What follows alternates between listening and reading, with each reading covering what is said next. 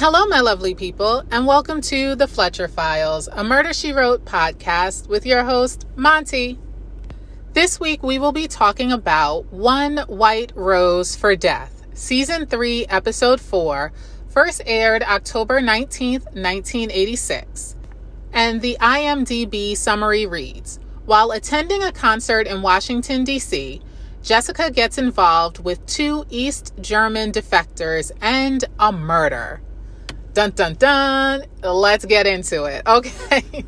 So, of course, first we start with all of the characters. We do not have any returners this episode. And then we'll get right into this espionage episode. So, we have Margot Claymore, Dr. Lynch, First Secretary Henry Claymore, Colonel Gerhard Brunner, Michael Haggerty. Yes, welcome back, Michael. Andrew Wickham, Franz Mueller, Greta Mueller, and Jack Kennedy. So we start off in an office and we see Jack. So we meet Jack first.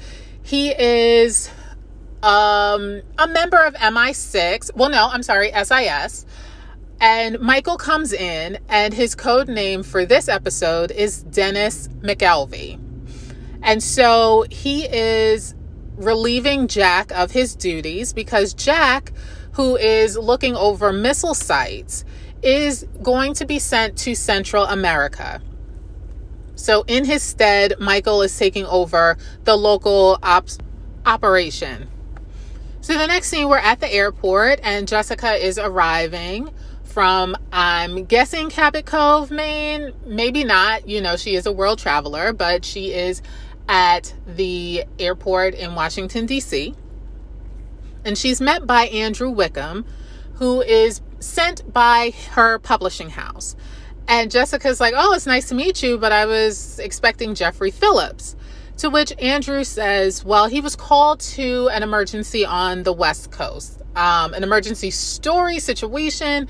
He's not clear because it's an it's a publishing house. So, what real emergency requires him to go to the West Coast? But okay, we're not going to get into details. Let's just move this along. okay. And um, so Andrew would be the one who is accompanying Jessica this trip. And so she is there to see the farewell concert of Greta Mueller. She said she would not miss it. Andrew's like, it is the event of the year. And after, and the reason is because after Greta performs the end of her tour, so this is her final tour stop, so that's why it's the most important and the biggest event. It's going to be followed by a reception at the estate of Senator Constable and the prime minister, I'm assuming of England, is going to be in attendance, the honored guest.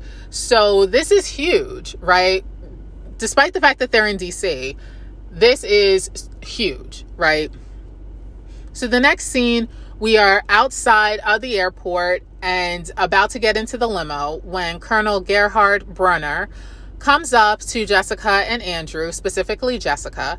He introduces himself as Greta's security and he invites her on behalf of Greta to come to the concert hall now to meet her before the concert, which Jessica is honored to do so and immediately agrees. Andrew's giving some whatever. I, he's not important now. Okay. now. And so Andrew clues Jessica in, although she already knew, that Brunner is with the secret police of East Germany. So they he's like, well, she must be super important if they're sending the special services, not just regular security, to keep an eye on her. Now, side note, as we look back on this after the Berlin Wall came down, right? So we're we're looking at this after that event um, clearly they were concerned about Greta, one of their most famous citizens who has been on tour around the world. They're concerned she'll defect, right? And so, how's that going to look? So, that's why they have the super serious security keeping an eye on her at all times, right? So, we know that. Well, I think when the show aired, maybe they. No, they wouldn't have known then. Um, we know now how how important this actually is. So the next scene, we are at the concert hall. Greta is practicing. Franz, her older brother, we find out he's the older brother, is playing the piano to accompany her. And there are two people, I don't know, I think they're her security detail, part of it, and they're talking, well, whispering, and she is pissed. She starts yelling at them in German, and I'm like, yes, Yes. Okay. She is super famous. She is not trying to be a bother, but she needs to rehearse. You can't be out here whispering. Your security, you need to be securing. Okay. That's, that's what you need to be doing. Okay. Now they didn't translate what she said, but I'm, I'm sure it was spicy and good for her because y'all need to hush. Y'all out here whispering in the front row. In the front row. Y'all ain't even in the back in the shadows. You in the front row whispering. That she can see you sir. That's why you got called out. Good. Anyway, so Jessica comes in mid rant. And Greta is immediately on her. She is like, Oh my gosh, I'm so happy to meet you. I've read every single one of your books, and that has helped me to learn English, which is a great honor. Not for nothing, that's a great honor. But also, does that mean that her books are not in German? I'm guessing, or they are, but they're on the West Germany side and not the East Germany side. So she, her only option was to get the books in English, and that was probably while she was on tour outside of Germany. Yeah, okay, I'll try not to get so deep into each of these issues about that, but that's interesting. So, anyway, she introduces her, that being Jessica, to Franz, who is very short with her. And I'm like, dude, you are a jerk, and I'm going to need you to it all the way down. Not for nothing. Your sister is the star here, and you are riding on her coattails. Now, I actually do not have a problem with Franz on the overall, right? So don't get me wrong, I don't dislike him as a character, but right now, the person that he is displaying, I don't like him. I don't, no, I don't like him. Calm down. Know your place, sir. Okay. so the next scene, we are at a restaurant with Jessica, who is on the phone making some call. We don't know to who, what, where, why. Um, but we see her in the background on the phone. Andrew Franz and Greta are at the table. And this is where we find out from Franz that Greta really isn't into politics, right? So she is unaware of what's going on, people defecting, why they defect, and what's going on with the West West Germany government, the East Germany government, etc. So we also now meet Michael Haggerty, who is Dennis McKelvey, and he is a reporter in this episode. This is his cover story. And Franz is like, Yes, of course, we will give you an interview, my sister and I, backstage after the concert. Yes, yes, sir, yes. So he his whole demeanor has changed, and Greta's kind of taken aback, even though I'm sure that she is on board with giving an interview because, you know, she seems like she enjoys this whole situation, like not just playing the violin and, you know, but just being around people and being outside and free and mingling and stuff like that. She seems like this is her scene and that she would do that for her fans to to give an interview. But she's surprised how quickly Franz says yes and is how enthused he is about it. And we'll find out why soon enough, right? So as Jessica is coming back from the phone, she sees Michael but before she can say his name, he stands up and says, Yes, Dennis McElvey, you know, we've met before, blah, blah, blah. And she catches what he is throwing and goes right along with it. And so he's like, Yeah, I did an interview with her a few years ago, or however he put it. And she's like, Yes, for the BBC. He's like, No, for the whatever paper he allegedly works for. She's like, "Oh yes, how could I forget? Mm-hmm. Great to see you. What I'm so surprised to see you, uh, as am I." So they both play it off so well. Like both of them, amazing. Yes, Jessica for reading all of the signals Michael was throwing. Okay. And so the next scene, Jessica is in her hotel room unpacking when there's a knock on the door and it's Michael. And so he says that he's there on an assignment for the government. Now, when we first met Michael, it was in Widow Weep for Me, another one of my faves. And he was there on behalf of Antoinette Farnsworth's super rich father, right? And he also informed us that he was working for MI6 and he would do projects here and there. And so that's what Jessica assumed that he was there on behalf of MI6. However, he's like, no, I'm kind of working for SIS now. I do not know the difference. So uh, both of them are under Her Majesty's order. That's all I know. Okay, so great. But uh, Michael's like, yeah, yeah, yeah, that's cute. I'm here, you're here. So, um, when we gonna go on that date? so she's like, uh, sir, I have not seen you in over a year. So you just disappear off this planet and you're like, uh, why haven't we gone out on a date? Like, dude, you've been like undercover or whatever. So you're the spy. You should have popped up in Cabot Cove like you said you was gonna pop up. So He's like, okay, but we can fix that. She's like, well, listen, I'm only here for one night and it was for this concert. And he's like, yes, I will be in attendance. So after the concert, I we're going to the reception and then after the reception, I'm about to come through and I'm sure we're both going to be on our worst behavior. And I'm like, oh, wait, wait hold up.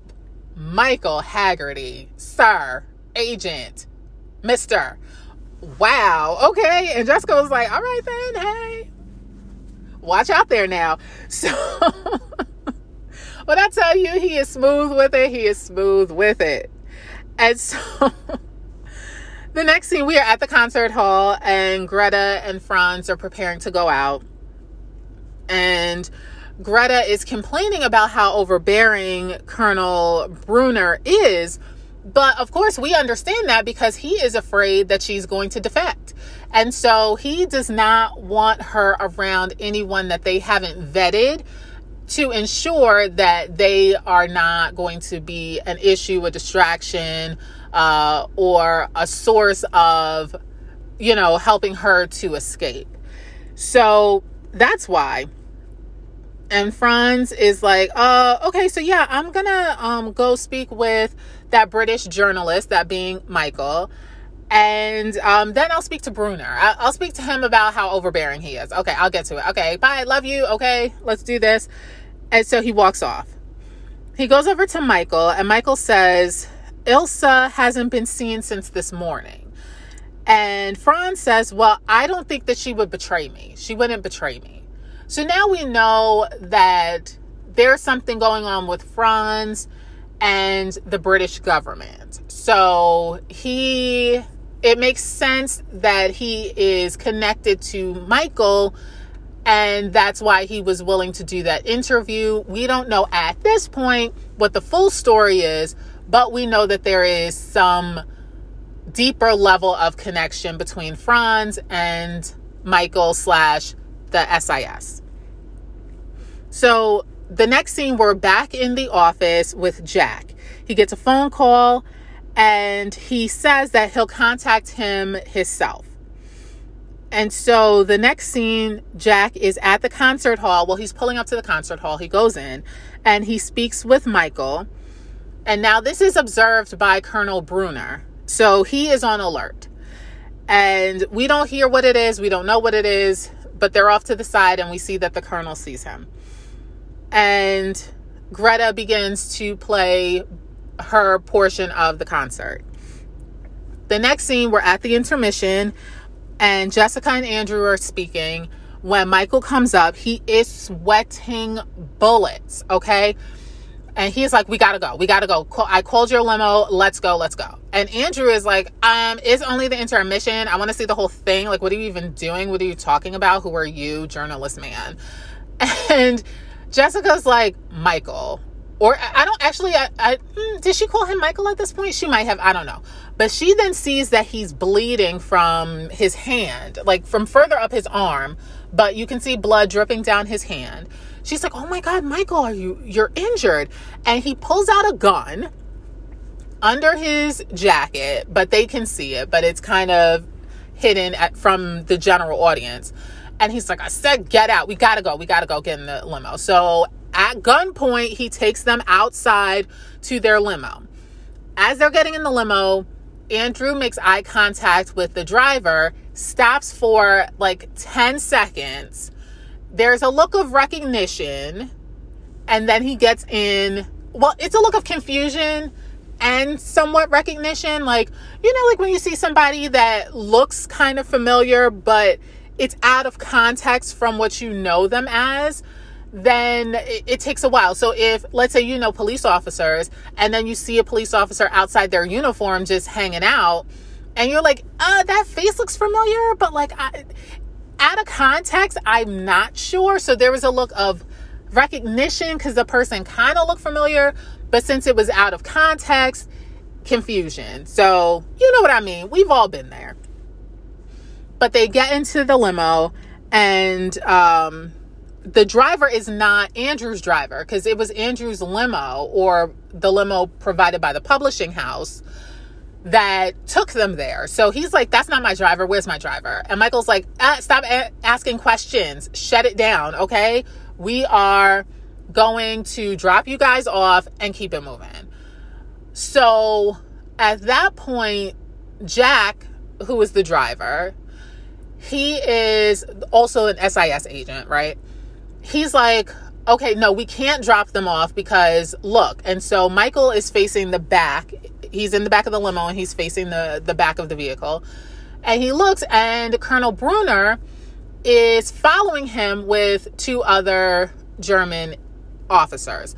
And so they're like, okay, we can't do this. He, so he calls from the car phone to the British embassy in DC and he speaks with the first secretary who is super nonchalant because he's just answering the phone at like 11 o'clock at night. Well, no, I don't even think it was that late. Was it? What time? I don't know what time the concert started. Assuming the concert started at 8, which is reasonable. Then the intermission would be at like, mm, let's say 9.15. As if it was an opera that was three hours. Okay. So let's say 9.15 is the intermission. So it's like nine o'clock at night. Like the house is kind of still up. So he picks up the phone and he's all nonchalant. He's like, ah, we have a skeleton crew, so I don't know what you're going to do. And so Michael is like, okay, no, you're going to have the gates open for us. I am a British citizen and I am demanding asylum right now or sanctuary. He says sanctuary right now. And so when we get there, if those gates are closed, this driver is going to drive through them. So it is up to you. He's like, the gates will be open. And in fact, he calls down immediately to ensure that the gates are open. And when I tell you they had seconds to spare, seconds to spare, as soon as they got that gate open, that limo came flying around the corner. It comes in, and the other car was kind of still going straight. It hadn't started to make the turn. So they were able to close the gate, but they knew it was the embassy. And so they were definitely not going to drive up on the embassy because that is British territory at that point. So they didn't want any smoke like that. Okay. like, not that they, anyway, they didn't want an international incident. Okay. so they were just, this being the East German officers, including the colonel are in a car across the street looking, seeing that they went into the embassy. And I'm assuming they drove back off to get back to the concert hall because they're assuming that this was a distraction. Let's get back there. When they pull up into right to the front of the door of the embassy, everyone gets out. They, Michael is like, take them, meaning Jessica and Andrew, into the house. And as Jessica's trying to figure out what's going on, everyone's trying to shuffle around. The trunk is popped open, and Franz and Greta get out of the trunk. I'm like, wait, what? Okay. they were in the trunk while the limo driver is just like Grand Theft Auto out there trying to avoid the East German officers. Oh my gosh, that had to be terrible. That's awful. So when Michael goes in, the first secretary is already like outside waiting for him to get an explanation. And the first secretary is like, I'm going to call the ambassador. And Michael's like, do not call the ambassador until I find out what's going on and give you the okay. So the first secretary is like, eh, you know, I'm, that's what I'm going to do. Okay. He's like, give me a doctor too. So there is apparently just a doctor on staff at the embassy. Like, okay, great. And so they, the doctor is like, you're lucky it was a through and through meaning that the bullet entered and exited through his arm and did not cause any additional damage. So it's not in there where they have to take it out, or it could just be floating around and causing more damage. It it went in, it came out, and they can fix it the best they can now. Like he's not to bleed out and die. So Jessica is in the room with him, like, what did you do? You brought us here at gunpoint. Like, I don't even understand. You're not telling me what's going on. And he's like, You're asking me questions that I cannot answer. Like, not because I don't know the answers, but because I can't reveal the answers to you at this time. But the fact is, I needed to force you out so that you would have deniability. So you could say that you were forced to do this, which a lot of situations that Michael gets Jessica involved in require him to force her at gunpoint so that, so that she has deniability. Oh my goodness. Like although I I really do like I love their dynamic. I love their dynamic. I do give Michael a lot of passes. I think he's a great character. But dude, you really got to have her like and we'll see him in more episodes like she is always in some trouble because of Michael and his lack of communication. like if you're gonna get me involved, you got to tell me what's going on. I don't care about no secret service or nothing. I don't care about confidentiality. You need to tell me if I'm in this mess now tell me, okay? Because I need to know who I can trust and who I can't trust. But I'm going to need you to trust me, at least, because you got me in this situation. And I can't blame her for that. I can't blame her for that. so Jessica leaves him alone because he don't want to answer no questions. And you could tell that he doesn't relish in this. Like he's not like, "Ha, I can't tell you what's going on. You just have to suffer." But he's really trying to he's really in a place where he's between a rock and a hard place because he does trust Jessica. He wants to be able to tell her, but he has to figure out what's going on and what the next steps are, even though she can help him do that, in all honesty. But you know what? He was just shot. Let, let's really take it to the basics. He was just shot. So maybe he needs some time to, you know, get himself back together before he can explain the whole thing. So I'm going to give him some grace. I'm going to give him some grace, besides the fact that I, I really like this character. So he was going to get grace anyway.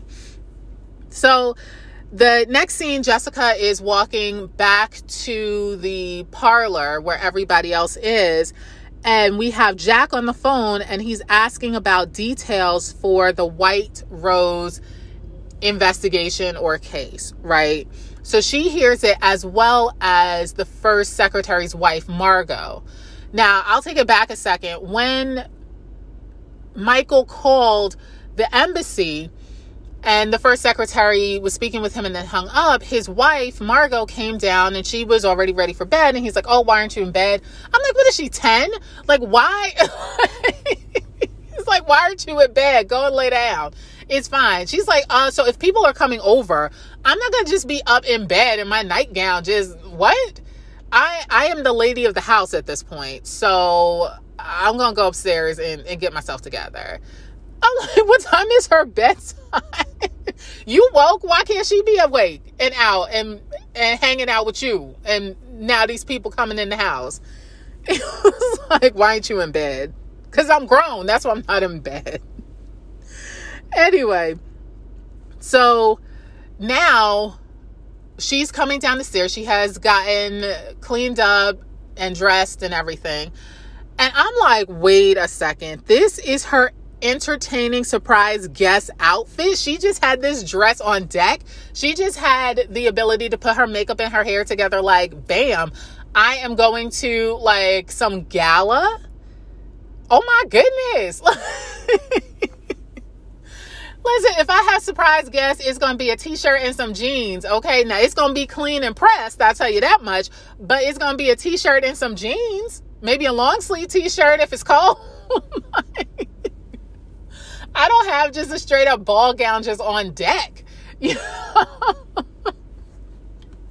I love it though. I love that she was like, mm, I'm about to stunt on these people at 10 o'clock at night. Okay. But, you know, the fact that she didn't know where they were coming from either. So she didn't know that they were coming from this, you know, farewell concert for this highly regarded international violinist. So she didn't know that they were going to be dressed up. So when she comes down, she's like, Am I overdressed? I'm like, It's your house. You can wear whatever you want in your house and you looking great. So don't even be concerned. Okay. anyway, so Margot and Jessica um, start to speak, and um, she, being Margot, notices Jessica's necklace and she recognizes it as a Cameroonian style necklace that it's from Cameroon in Africa. And Cameroon is in Central Africa. I looked that up because she said, Oh, I'm from that area of Africa. We find out later that she is from Rhodesia in Africa, a country on the continent of Africa. Yes, Africa is not a country, it is a continent. There is an entire book about that.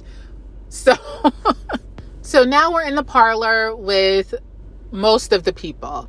And we find out from Greta that she did not want to defect. She does not understand what's going on. She said two men burst into her dressing room and killed one of, or at least shot. I, we don't know if he's dead or not. We we never find out, but shot one of her security guards and took her out at gunpoint and threw her in the trunk of a limo and now she's at the British embassy in DC and she's like what is going on? Like I just want to finish my concert and go back to Germany. Like that's what I want to do. I don't understand what is going on. And so everybody's like uh uh what? Okay um this is a problem. She's like so I was kidnapped so I could stay in this country? I want to go back home. Like I'm cool with what's going on over there because I'm not in politics. I get to play my violin everywhere in the world. I'm good. I'm good. I'm good. Now, this is a problem. And you know what? The fact is that this is traumatizing. You know, you were taken at gunpoint and thrown in the trunk, and you talking, you find out that they're trying to, I don't even know if they can defect you, like on your behalf. Like, that's kidnapping at that point. They're, they they've kidnapped you to um to force to allow you not to have to go back to East Germany, though you actually want to. No one asked her what she wanted to do. Long story short, we find out why this happened and it makes sense, but nobody told her what was going on which caused her to have this super traumatic situation happen where she's taken at gunpoint and thrown in the trunk with her brother. So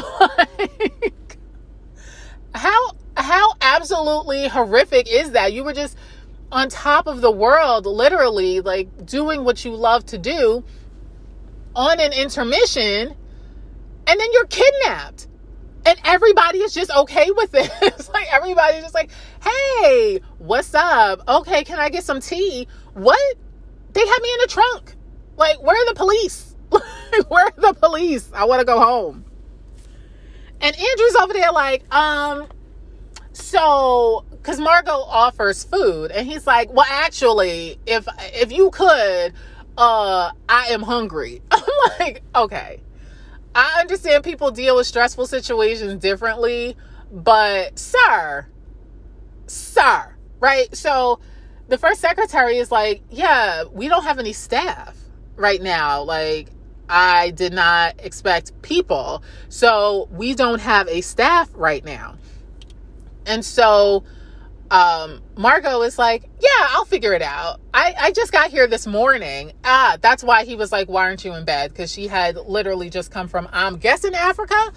Uh, I don't know where. She, I don't think, no, she was coming from London. She grew up in London. So she's coming from London there, and she got there this morning. So, yeah, I understand because her time would be off, even though you don't get jet lag going the other way, right? Yeah, whatever. Anyway, that's why he was like, Why aren't you in bed? Because she had been probably traveling since the night before to get there that morning. But Ever the hostess, she's like, Yeah, no, I'll I'll mess around in there and figure something out. in that beautiful dress? All right, girl, you know what? I like you even more, okay? So Jessica's like, "Oh, can I help?" She's like, "Nah, it's fine. It's fine. I'm sure they got peanut butter and crackers somewhere around here." she didn't say that, but you know that's what she was thinking. Like, I'm about to get these people some dry crackers and cheese. That's what we about to have. Y'all want to just pop up wearing this pretty dress. We're not doing any sauces, okay? so now everybody is trying to like leave. So Andrew is like, listen, um, we ain't had nothing to do with this. Can we go? Can Jessica and I go? We're free to leave, right? And so Michael is like, no. The East Germans are looking for the Muellers, that being Franz and Greta. No one can leave. It is not safe. Now, I'm looking at Michael like, so the first secretary who lives there, who lives upstairs, could not loan him a shirt? He out here with dried blood on his shirt and he put the vest back on over it. He put the vest on in a bloody sleeve shirt. Okay, like come on now. Y'all couldn't give him a shirt. See, y'all did Seth wrong in the last episode and didn't let him bathe, but you couldn't let him borrow a shirt? A button down, a night shirt, nothing? Nothing. That is terrible. Like, I understand they just popped up, but if your wife could go upstairs and put on a whole ball gown, face and makeup, and do her hair, you could have asked her, uh, sweetheart, can you run upstairs real quick and get this man a shirt that does not have blood on it? but the thing that trips me out is that Michael went ahead and put his vest back on. Like, he, like, sir, you do not need to put two of the three pieces of that suit back together when there is literally dried blood on your arm because you were shot. It's okay to be there in your tank top, but I guess because there were women there, he didn't want to be there with his arms out. I don't know. I don't know. He didn't want to be there with his uh his chest out like that. Okay, fine. Then someone run upstairs and get him a t-shirt so he can cover his, you know, he can be modest if he would like to, but I'm to need him not to have a bloody shirt on. That's too much. That's too much. Anyway, so Andrew is trying to pull, you know, some sort of card. He's like, he is a close personal friend with the labor minister's cousin. What? No. Let me, one more time now. Close personal friend with the labor minister's cousin. What? not the cousin. Not the cousin. What on the mom side or the dad side? First cousin, second cousin, third cousin. Do they go to family events? Because there are different levels of cousins out here. Uh, that don't mean nothing. Okay, nothing. Not the cousin. At least, at least the brother or the sister, something. The mother. At least, because then you could get, then you have some sway most likely, but not the cousin. So Michael was like, I don't care. If you're sleeping with his sister, ain't nobody going nowhere. true, true because that's not the actual labor minister. And even if he knew the labor minister personally, right, and played golf with him or whatnot, like he does with the cousin, uh, that ain't gonna make no difference here in granted it's British soil, but you know what I mean. Here, thousands of miles away on the other side of the pond, it don't mean nothing. I don't care. Uh ain't nobody going nowhere. There is an investigation going on. Okay. I was shot. Okay. We got to protect the Muellers. Okay. So, uh, the first secretary got, had to go to the code room. It was, there was a message for his eyes only. And so he then goes off to the code room. And the next scene, Jessica and Michael are in a separate room speaking with each other. And she is upset because he does not trust her enough to tell her what's going on. And I 100% agree. If you are going to pull me out of a theater at gunpoint and you out here bleeding and we got to run from East German officers uh, in America, like straight up in Washington, D.C., and make like a skidding turn into the British embassy um, I'm going to need some details. I'm going to need some details. Now, I understand you ain't want to tell me in front of everybody, but you could have asked the doctor to leave and we could have finished our conversation earlier. Because you owe me an explanation. And in this case, I agree. So he says that for the past three years, Franz has been working for the SIS. And so the police, the East German police, murdered Franz's wife three years ago. And it was made to look like an auto accident. Franz pretended like he believed that that was all it was, but he started to work for SIS. I'm guessing immediately after realizing that they killed her. Now, the reason they have for killing her, he believes it's because she was a free thinker, as Michael says, similar to Jessica. So she wasn't about that communist lifestyle. She was like, no, sir, there's more out there. Now, I'm like, why didn't you just move out of Germany with her? Not for nothing. They do speak English. Like, why didn't you get her out of there? I understand you love your family and stuff like that, but if she out here like this ain't for me, and perhaps she was outspoken, which I'm guessing because how they gonna know she a free thinker unless she's outspoken? So if she outspoken, you I'm sorry, you failed her because y'all should have moved out of East Germany immediately after getting married. And perhaps she would still be alive, but okay, she's not. That didn't work out. So, two years ago, they figured out how Franz could help SIS the best. And so he started dating high level East German women. So, those who were in the government or government adjacent. And he was then giving information to the British government. And this person, Ilse Steiner, was one of the ladies that he was, you know, hanging out with. And she is an intelligence agent for the East Germans, right? And she was seen walking into a police station in East Berlin earlier that day, right? So she had originally disappeared. They then were able to track her down. And when they did, they saw her walking into an East Berlin police station. So Michael is like, we got to keep them once she disappeared, we had to expedite this, right? We had to get him into protective custody. And clearly his sister had to go too because they would have taken the sister and she would have had to pay for, in whatever form, pay for her brother being a spy. So they did not know where Ilsa was. Now they knew she went to the police station and they're waiting to hear if she turned him in. If so, then they definitely, he definitely has to defect. Like he cannot go back tortured, and murdered. So that's not really an option.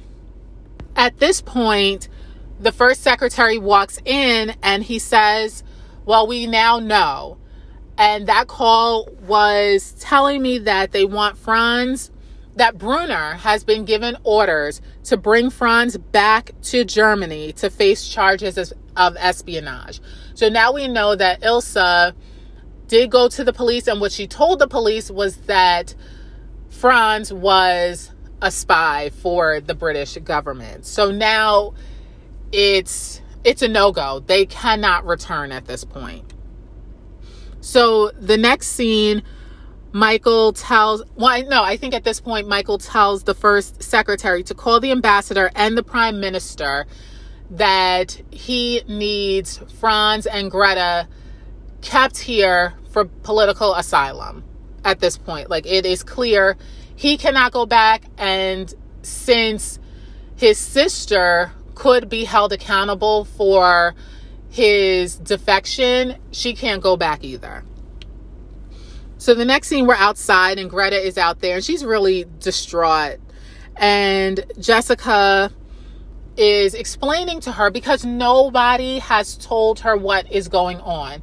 And I could not imagine being in that place where it's like you've been kidnapped. Um, this man has been shot. One of your security guards was shot in front of you and may be dead.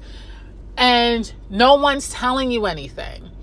So Jessica, understanding this, explains to her that Franz has been betrayed to the police by a woman that he was seeing. And so he needs Greta now more than ever. Like, no, he didn't explain all that was happening and what, you know, his part in this was. But now that she knows, it's like he needs you. Just like he was there for you, you need to be there for him now in whatever capacity you can, even though you don't fully understand what's going on. So, as they're returning to the house, Greta trips over something. They turn around and it's Jack. He is dead and he is clutching in his hands a white rose. Now, there are several white roses around. Like, I don't know, is that the English rose? Like, is that the rose of England? And that's why they have a bunch of white roses? I don't know. Let me know. Um, but yes, he's holding one in his hand. And so the doctor comes and checks on him, and he says that he was stabbed in the chest with some sharp object, perhaps an ice pick. But the fact is, he died instantaneously. And so Michael is asking questions, and I think that it's one of two things. Either one, he wants to know if Jack said anything to the killer, you know, and two, or two, that he's trying to find out um, if he suffered, or three, he's trying to find out if Jack purposely picked up the white rose or if the killer placed the white rose in his hands. I think that it might be the third option to see if to make a decision is this something that the killer is directing us to, or is this a message from Jack, um, his last effort to to let us know before he died? And so we find out when Michael and Jessica are speaking to each other again a- alone in a room. He says that he feels well, actually, not alone in the room. They're in the room which is Dr. Lynch's office, and that is where Jack is, uh, his body is. So Michael is torn up about this because he says that he's the one who got Jack involved. That 20 years ago, Jack was studying finance in college, and he comes from a long line of stuffy bankers. And the fact is that he had a banker's face. So he was unassuming. And that was the perfect cover for an agent because you don't want to be ostentatious. You don't want to stand out. You don't want people to remember you at all. You have to be nondescript so that you can take on whatever assignment, whatever personality, whatever cover you need to. And people aren't going to look at you and say, that is an agent. And that's the thing. There are a lot of police officers that will be in plain clothes, and you're like, that's clearly a police officer. That's clearly somebody in law enforcement. You know what I mean? So they don't want someone who looks like that. And Jack was the perfect person to do that. And Michael was like, you know, yes, he was young. Like I was super young when I got involved as well. So I'm guessing like maybe he was scouted at like 18 or something like that. So he's like, he, I think Jack might have been like 18 or 19. I don't know if he said how old Jack was when he met him and convinced him to get into the service. But I can understand feeling bad. It, at the end of the day, you know, this is a possibility. But when it actually happens and one of your friends and partners and, you know, comrades and a- fellow agents are murdered, you know, and kind of on your watch too, then this is doubly difficult for Michael. And I, I definitely understand him being upset about it.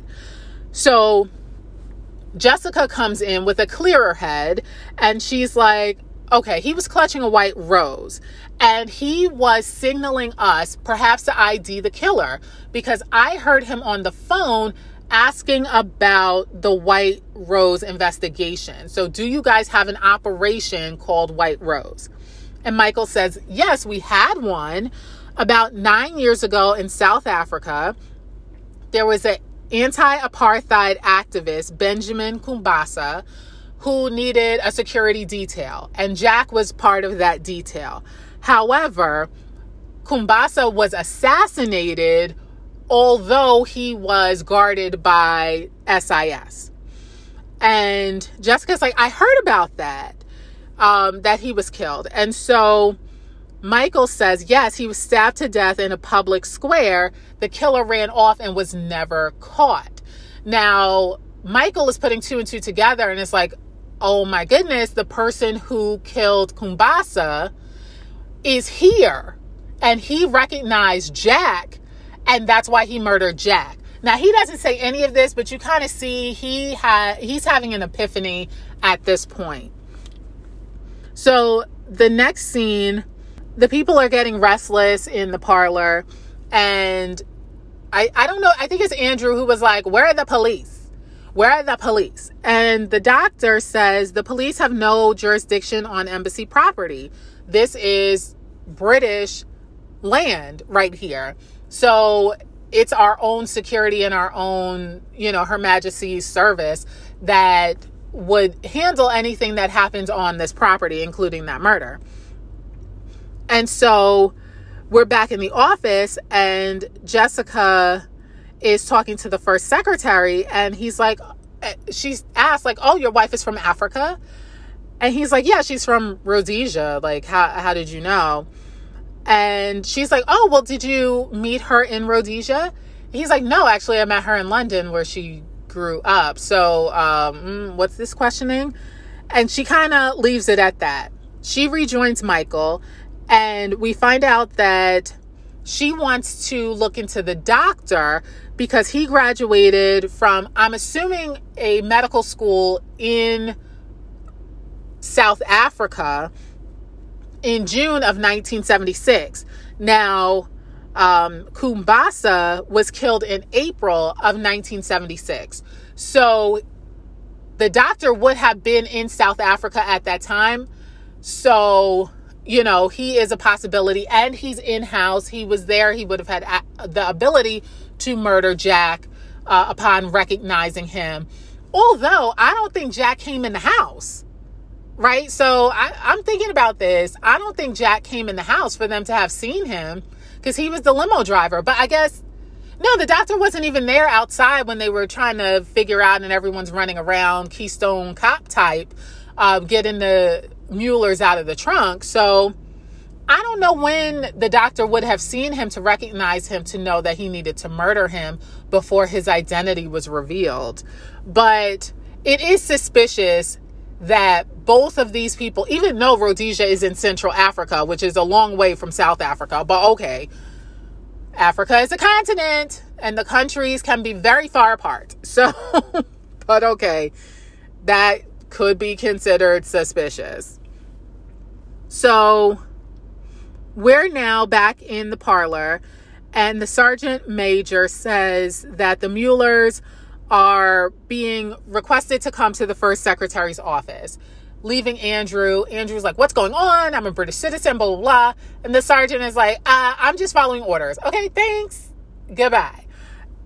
And so the next scene, we're in Dr. Lynch's office, and Jessica points out the discoloration around his mouth and his nails, indicating that he was poisoned. So the conclusion is that whatever he was stabbed with was poisoned as well. So it wasn't the stab that killed him, it was the poison that was on the sharp instrument that killed him. And so Jessica concludes that he must have recognized the assassin of Kumbasa, and that is why he had to be murdered. So the assassin recognized him, and he recognized the assassin. So Michael confirms that or informs us that Dr. Lynch was actually part of the anti apartheid movement while he was studying medicine in Africa. So he was on the same side as Kumbasa and really would not have had a reason to murder him, but that could have been a cover to get close to Kumbasa to kill him as well. So so the next scene we are in the first secretary's office with Franz and Greta and he gets a call from Colonel Brunner telling him that the Mueller's parents were taken into custody and this was done to ensure that both of them return to East Berlin. And so Greta is overcome with emotion and she's like, You can't do this, you know, and she shouts out. So now he knows that they're there. Well, as it, well, no, he didn't know that they were in the trunk, but now he knows for sure that they're at the embassy. So they hang up and Michael is like, Yeah, we tried to get your parents, but they got to them before our agents could um, remove them safely and put them into hiding. So Franz is like, listen, we have to go back. That that's just it. Whatever they do to me, I don't care. You know, this this has gone too far. I'll go back. And Greta is like, no, they're gonna throw you in jail or kill you. You mean and kill you, but okay, fine. And Franz is like, we have no other choice. Just call Brunner, have him pick us up, and that's it.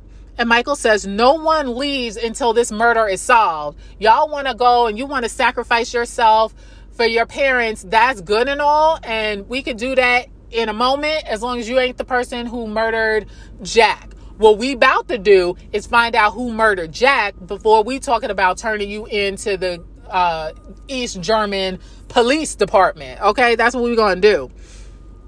So in the next scene, Jessica and Michael are trying to figure out what their next steps are going to be. And so Jessica says that she is going to go speak with Margot and um, she also wants to check Dr. Lynch's file. She asked Michael to check Dr. Lynch's file because she's still not sure about him.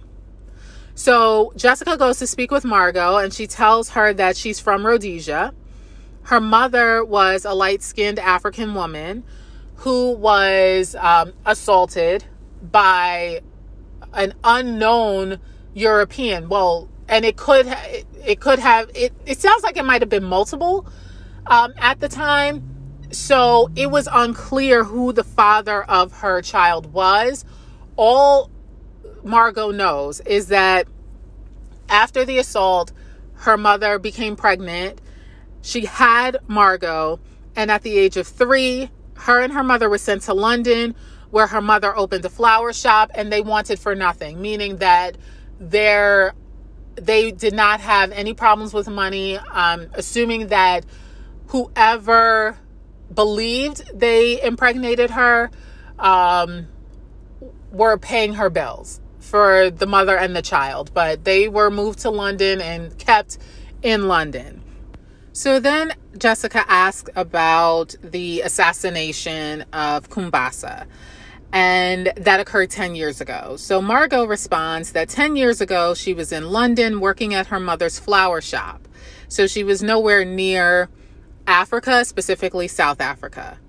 The first secretary says that he was posted in Hong Kong 10 years ago. Michael then walks in and says, Well, Dr. Lynch has an alibi as well because when the murder happened, he was in a South African jail having been arrested for a protest on anti apartheid. So now the suspects are really dwindling down. So the next scene, we're in the lounge, and Jessica has figured out who the murderer is because we're coming down. We got like five minutes left. So, so of course she's figured it out. So in the lounge, we have Jessica, Michael, Franz, Greta, Dr. Lynch, First Secretary, Margot, and Andrew. So we find out from Jessica that the Prime Minister is on a plane back to Europe. It's too dangerous for him to have remained in the United States. She then drops the bomb about the fact that she called her publisher because she was concerned about Jeffrey Phillips and she was informed that they have no knowledge of an emergency assignment in on the West Coast, which honestly, what emergency could they have had for a publisher? Okay. and they don't have anyone on the West Coast to handle this? Yeah, I doubt that. Anyway, and so that they then sent the police to Jeffrey's home because Jeffrey lives in Washington, D.C., and that's why he was going to be Jessica's attache. They broke into his apartment and found him strangled to death in his bed. So now everybody's looking at Andrew like, uh, excuse me, sir? Uh, you are the murderer. So Andrew's like, oh, Mrs. Fletcher, I don't know whatever do you mean as he's pulling out his pipe, right? He's been smoking a pipe throughout. And so Michael comes up because he has the quick hand, because yes, Michael, the spy, he grabs it, pulls it apart, and we see that there is a sharp object hidden in the pipe. And I'm sure that it at one point had poison on it if it doesn't still have poison on it. So they hold Andrew, and I assume that they detain him until the local Washington, D.C. police come. And so the next scene, it is later in the morning because the sun is now up. They're still in their outfits from the night before. Um, I think Michael is in a jacket, so we can't tell if he still has that bloody shirt on, but you know he does. Like, gross. And so Jessica was upset because, like, we see Andrew being arrested and things like that. But Jessica is upset because he used her and her invitation to the after party in order to get to the prime minister. So Andrew's job was to murder the prime minister.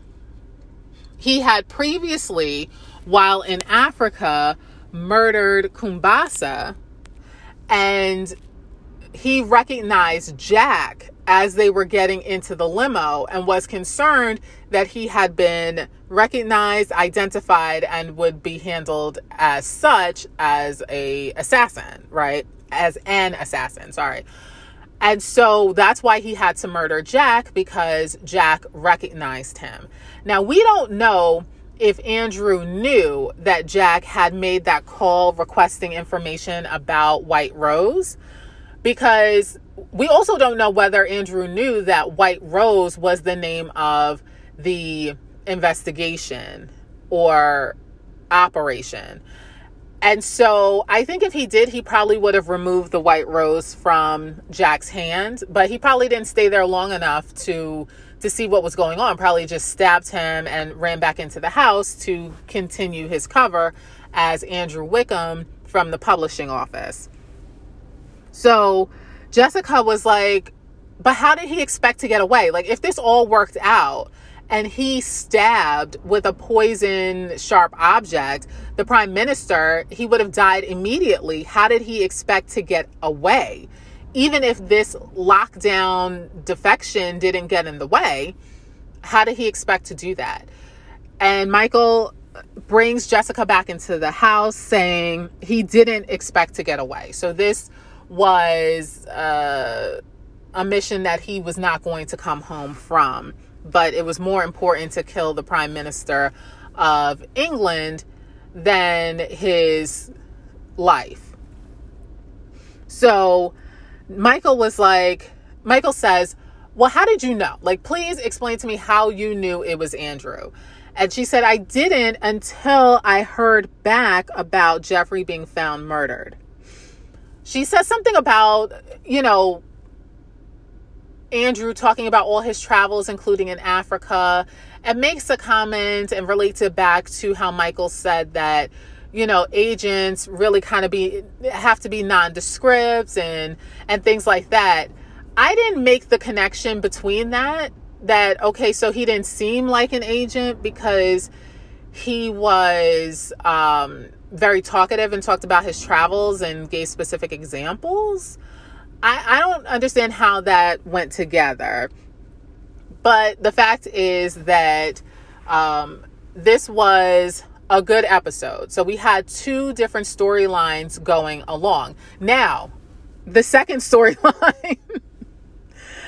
um, so the first one was the defection, which resulted in Jack and Andrew meeting and recognizing each other Therefore, Andrew had to kill Jack so that he could, that being Andrew, kill the prime minister at the after party.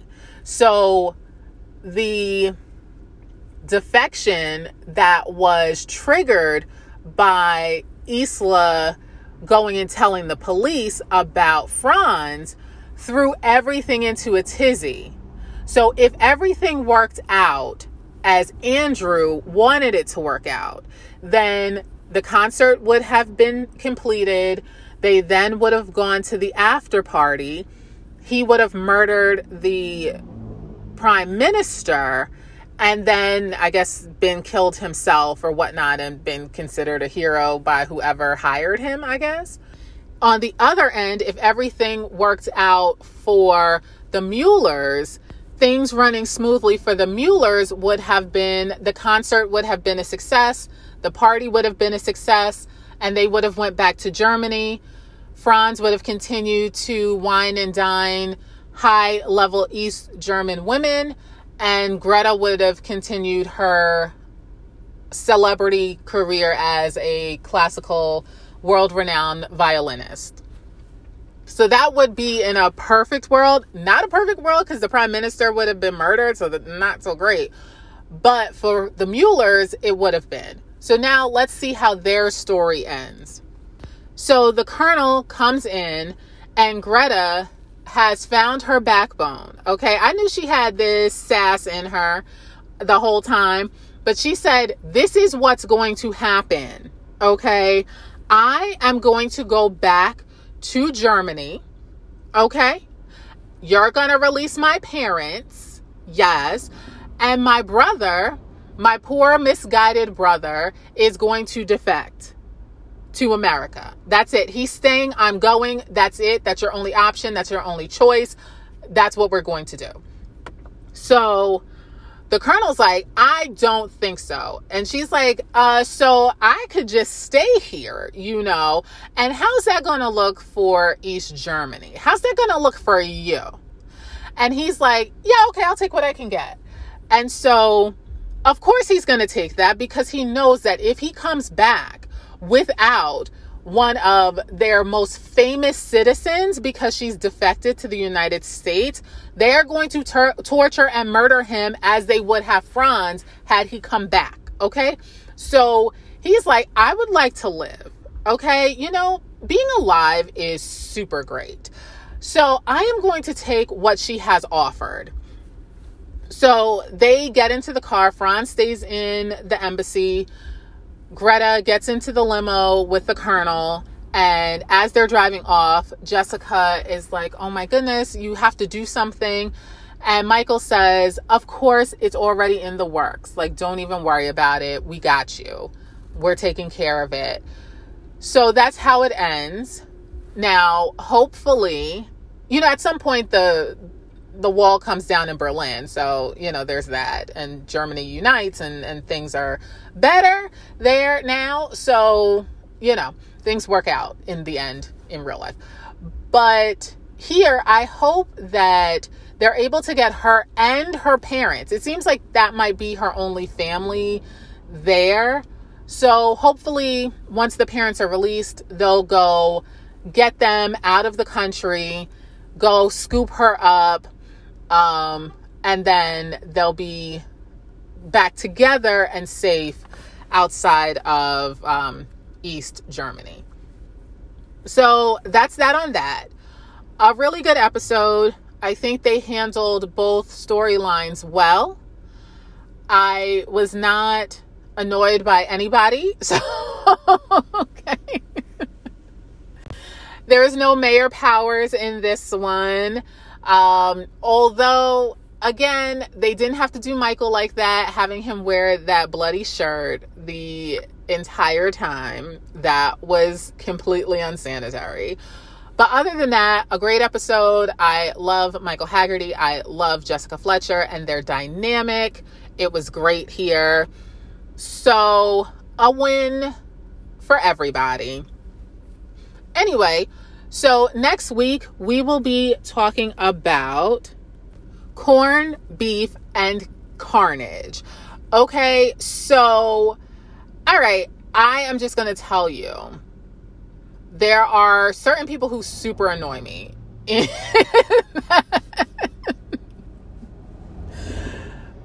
so be well prepared for the annoyance. Now, I don't think anyone annoyed me to the point where I will not discuss them at all just that I will be very critical of them. So be prepared, but we're going to have some laughs. Um, we're not going to have some corned beef and cabbage, however, um, but we'll have a good time nonetheless. So until next week, you can find me on Instagram at the Fletcher Files Pod on Instagram, on Facebook at the Fletcher Files Pod Facebook page and of course, on Patreon at the Fletcher Files Pod on Patreon. Link in the description box. All right, so you guys hit me up. I did have a question out there. Uh, go ahead and answer that question. I don't remember what it was. or just say, hey, um, let me know if you love this episode, like this episode, if anything confused you. Perhaps I can uh, help with that. No promises at all. Otherwise, I will see you right back here next Sunday at 5 p.m. for corned beef and carnage. Until then, have an amazing week. Bye.